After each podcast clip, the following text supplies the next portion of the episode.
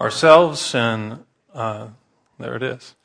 Over ourselves and the church and our country, we're going to come together. So November 2nd at 6:30 p.m., we're going to meet here and make sure that we go to God petitioning them, him that he would be at work in us and in our country because we are in desperate need of that.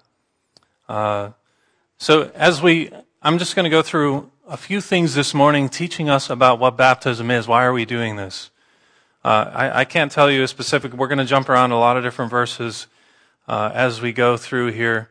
Uh, so I'll try to I'll try to somewhat be slow so you can follow where I'm at. But I want to talk about what we're doing here, why we're doing this this morning, and why this is such a significant thing in the lives of uh, believers.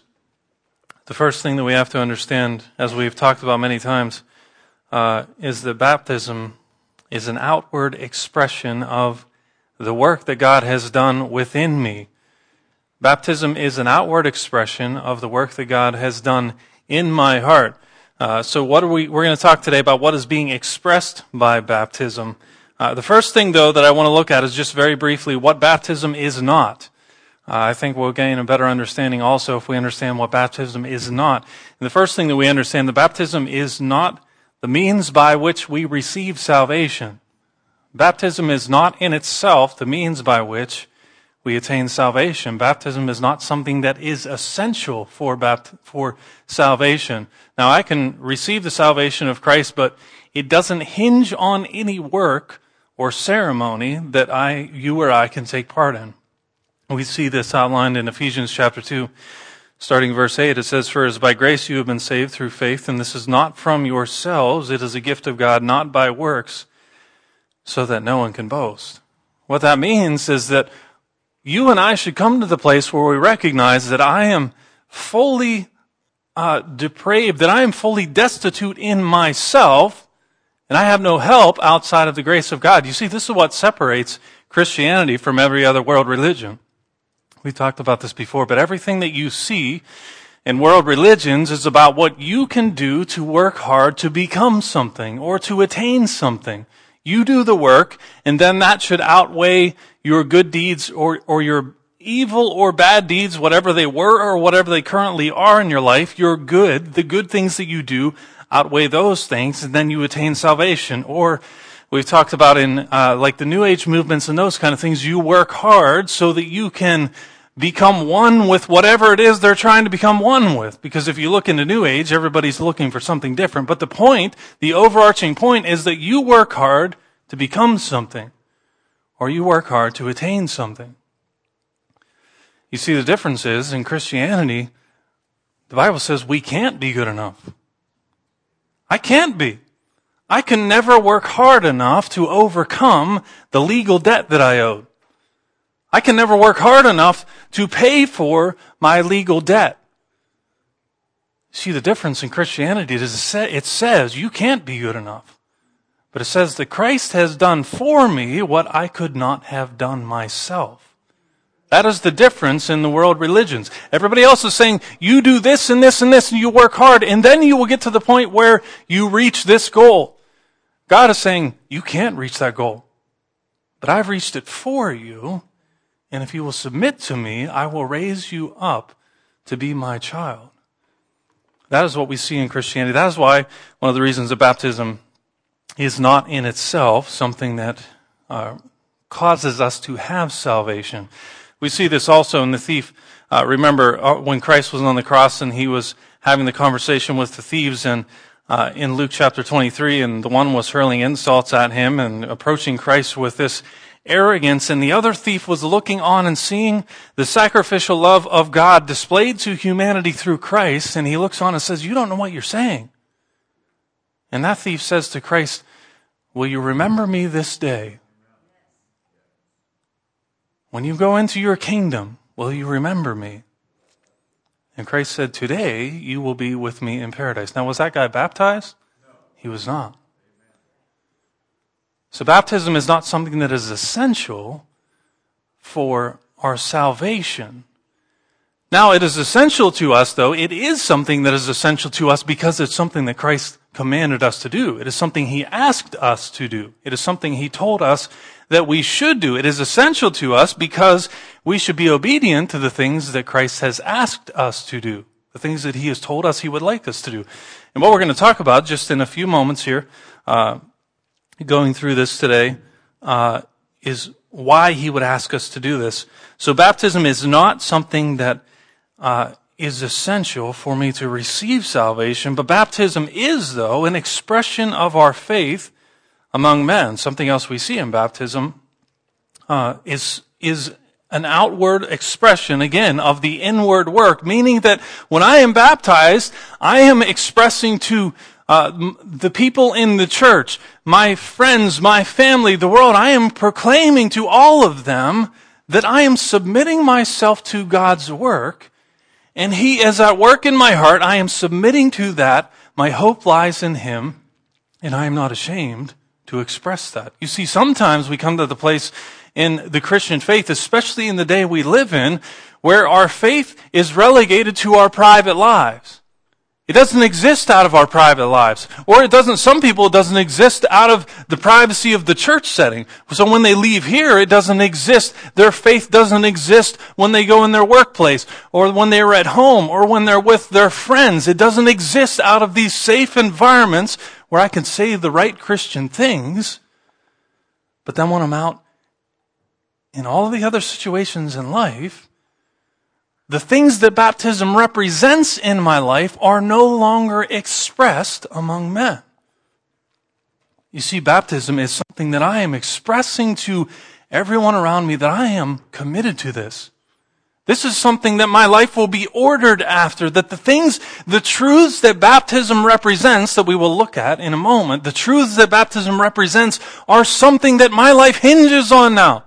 Every decision I make, everything I say, the ways that I view situations and people around me will be viewed through the lens of all that baptism represents. You see, baptism shows us that our faith should be something that is manifest not just in this place, but as we are with our friends and our family, in our workplaces, everywhere that we encounter others, that our faith would be manifest among men. Matthew 5:14 says, "You are the light of the world. A town built on a hill cannot be hidden, neither do people light a lamp and put it under a bowl. Instead, they put it on its stand, and it gives light to everyone in the house. In the same way, let your light shine before others, that they may see your good deeds and glorify your Father in heaven. You see, the faith that we have is to be expressed. It is something that works in my heart, but it is supposed to overflow out of my heart into everything that I encounter in the world.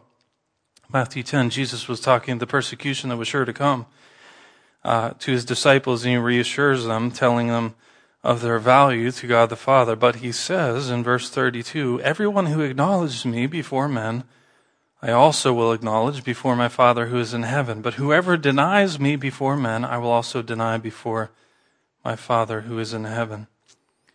You see, in baptism, we are acknowledging, we are expressing our commitment to God and His principles and His work within me. Not just one moment of work, not just a moment where I receive salvation, but we are committed to His consistent work to complete His mission in me from the moment of salvation until I draw my last breath. You see, it never ends until that moment. It never ends until the moment where this life is done. There is something God wants to continually do to refine me and transform me. The Bible says to, uh, that we will be transformed from one degree of glory to the next.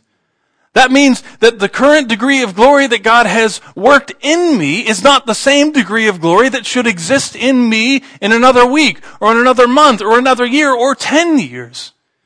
If we are transformed from one degree of glory to the next, God's glory is ever increasing within my soul. And when that happens, He is making me to reflect who He is as we've talked about many times, that was, that's what salvation is. Now it's setting us free from the penalty of sin and death. It is relieving the burden of my legal debt and giving me peace with God. But there is more to salvation than simply that. In the beginning, again, the Bible says that we were created in the image of God. But if you read a couple chapters later, somewhere around Genesis 4 or 5, it says after the fall that Adam and Eve bore another son in Adam's image. You see, mankind in the beginning was created in the image of God. But after the fall of man, we were created in the image of our natural father.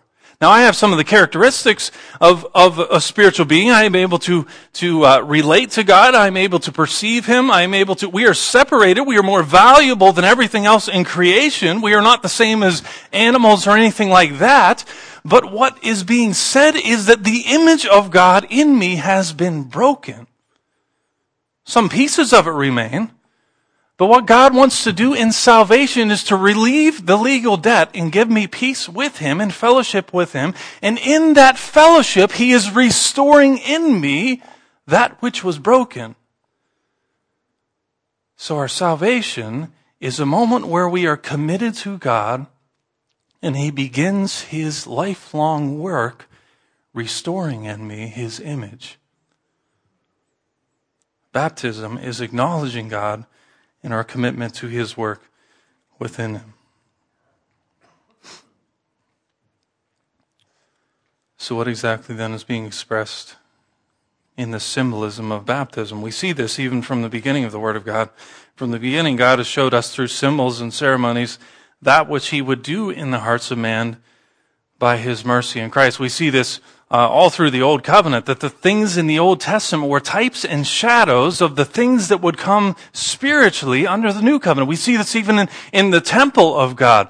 You see, in the Old Covenant, there was this temple in which they would go to worship. And there was, if you would go into the first room, there was, I believe it was on the left side, there was can, the candlesticks, and on the right side, there was the table with the bread on it. And if you go a little farther before the most holy place where God dwelled, there was this altar of incense that they were to constantly leave that incense burning.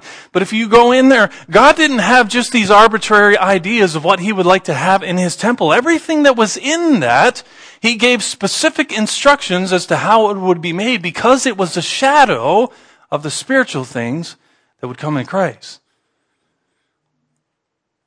Christ lights our way. We have candlesticks. Christ provides light where there was darkness. We see that there was a table with bread. The Bible says that we don't live on bread alone, but everywhere that comes from God. That Christ is the bread of life. We go to the altar of incense and we see then the work of Christ there.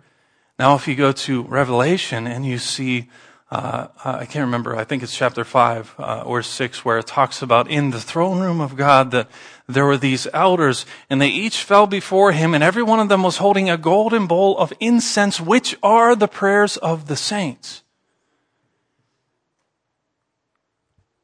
You see, all through the Word of God, incense then has represented the prayers of God's people. God knew exactly what he was doing in that moment under the old covenant. He was showing by a physical picture the spiritual things that would come in the future through Christ.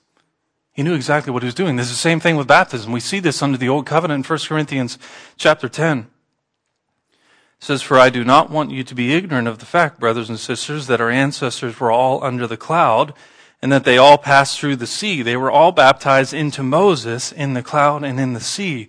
They all ate the same spiritual food and drank the same spiritual drink, for they drank from the spiritual rock that accompanied them. That rock was Christ. They were all baptized into Moses in the cloud and in the sea. You see the picture of Moses leading the people out of Egypt and through the sea to the promised land of God was a picture of baptism. And baptism is a picture of the work that Christ was doing in us. In that moment, all that time ago, God was showing through Moses leading the Israelites out of Egypt what Christ would do in our hearts. Cambridge Bible's note says this on 1 Corinthians 10. It says, The passing through the cloud uh, in the sea was a type of Christian baptism in that he who passes through it exchanges a state of bondage for a state of freedom. the hard yoke of a Pharaoh for the fatherly care of God. And this happens in consequence of his following the guidance of a leader sent by God. The Israelites were baptized unto Moses because by passing through the cloud and the sea, they had become connected to him, dependent on his commands and guidance. You see, in the same way, as Egypt represented slavery and bondage and sin in that moment, that is representing my natural self, that I am a slave to sin that I am captive in sin. But you see, God has sent me a leader to set me free from that, to lead me out of that land of slavery to new life. And as Moses would lead them out of Egypt, they came to the place where they were standing at the sea, and they see Pharaoh's army bearing down on them. And Moses calls out to God, and God says, Why are you crying out to me? Move forward. And you see, the Israelites then follow Moses, who was a type of Christ. Moses in that moment was the one who was leading them out of sin, the same way that Christ leads us out of sin. They walked through the sea that was parted for them.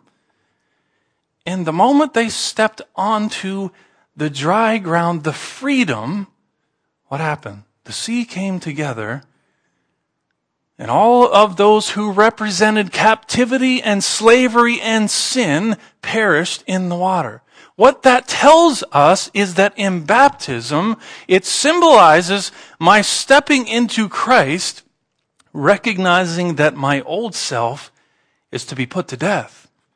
My natural sinful self is to be put to death and I stand in that water. And in the same way as those in Egypt were in the water and they were buried by the water and captivity and slavery and sin was destroyed in that moment, my sinful self is represented when I go under the water as being put to death and buried. And when I am raised out of that, the same way as the Israelites stepped out of what was the sea into the promised land or freedom, when I am raised out of the water in baptism, it is representing the newness of life and freedom that I have in Christ. And you see, then we step out of the water, and you notice that when they step into the water, they are going one direction to death. And when they are raised up out of the water in new life, they are going the other direction. That is significant. You understand? Because repentance means turning.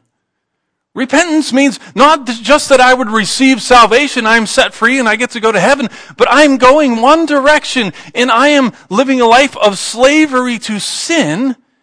And when I am set free, I am turning and going the opposite direction.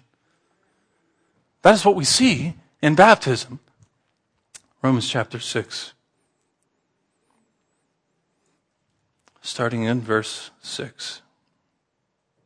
It says, For we know that our old self was crucified with him so that the body ruled by sin might be done away with. That we should no longer be slaves to sin because anyone who has died has been free from sin. You see, baptism represents my death and burial. The death of my natural self and its burial. Romans chapter 6 verse 4, it says, We were therefore buried with him through baptism into death. Ellicott's commentary said this burial is the consequence of death. It is the seal upon it, as it were, which shows that no revival is possible. You see, the Bible says that we should count ourselves dead to sin. In that moment that I step into the water, I am acknowledging to everyone that I am committed to following the ways of God, and whatever it takes, I will be dead to the former ways of life. I will be dead to the things that have, the Bible says, throw off the things that so easily entangle you, the sins that so easily entangle you. And stepping into baptism, I am acknowledging to everyone that I need freedom from this. And I am going to leave it in the grave.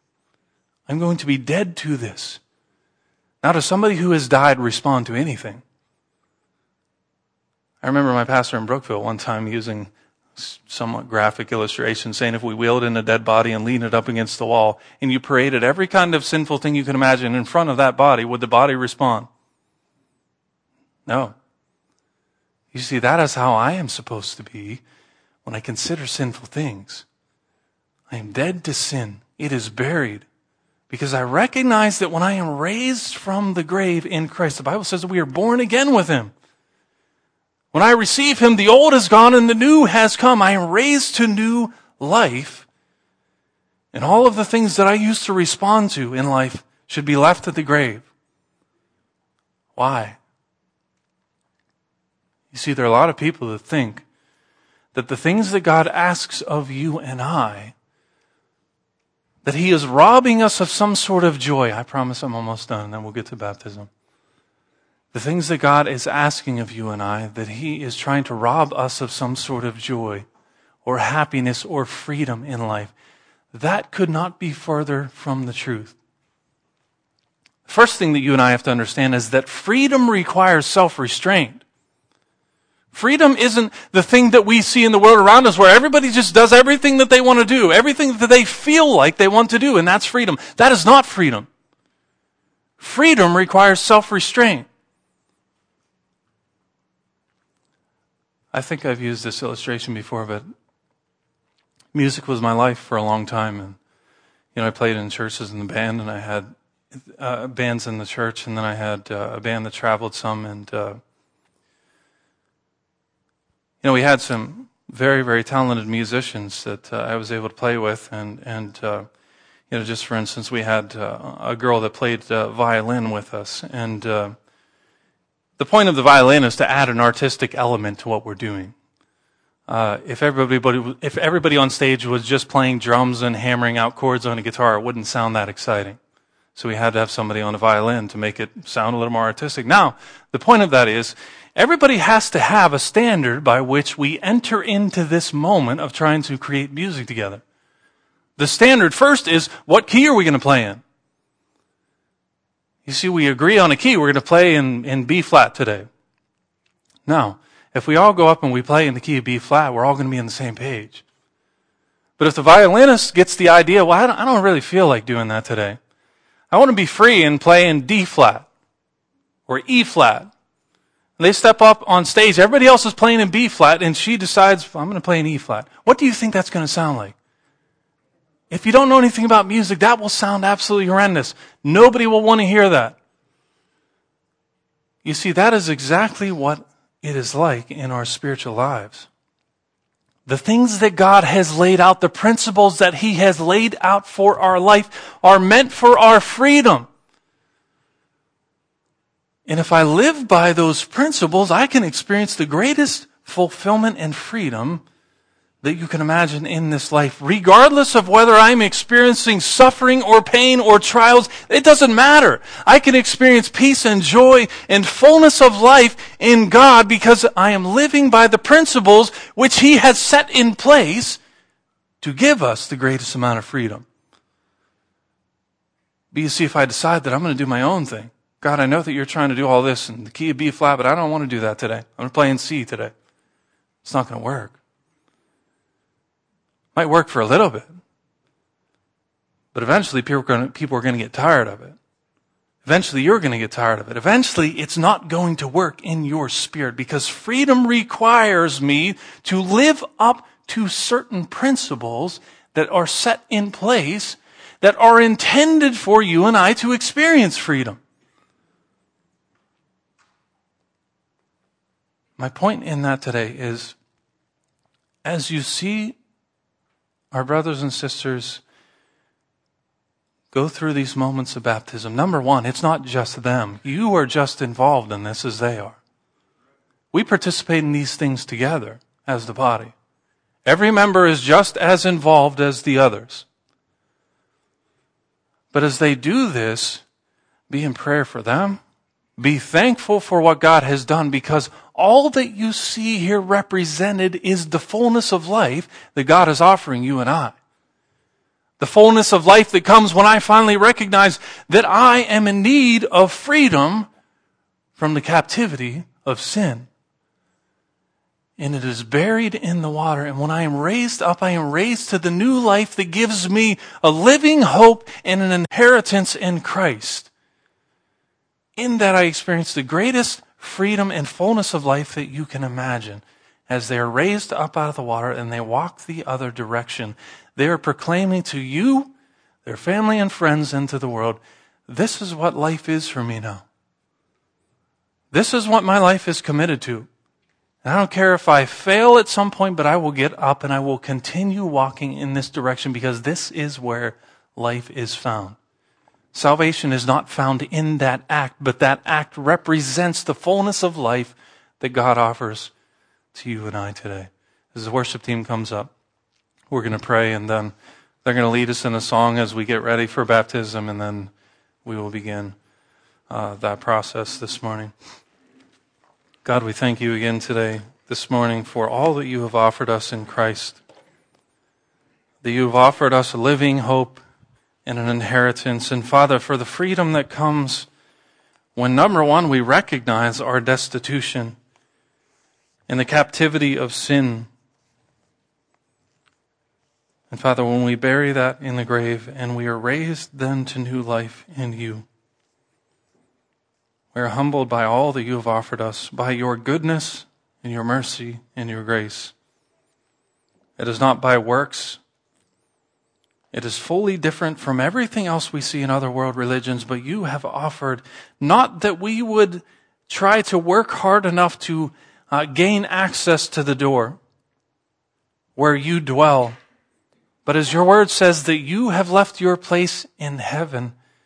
Your word says that Christ stands at the door of our hearts and knocks. You haven't asked us to work hard to gain salvation, but you left your place to offer salvation. Father, help us to remember as we go through these moments today that every detail of the things that we do today are represented, representative of the mercy and grace and fullness of life that you offer. Father, we love you today. It is in your name we pray. Amen.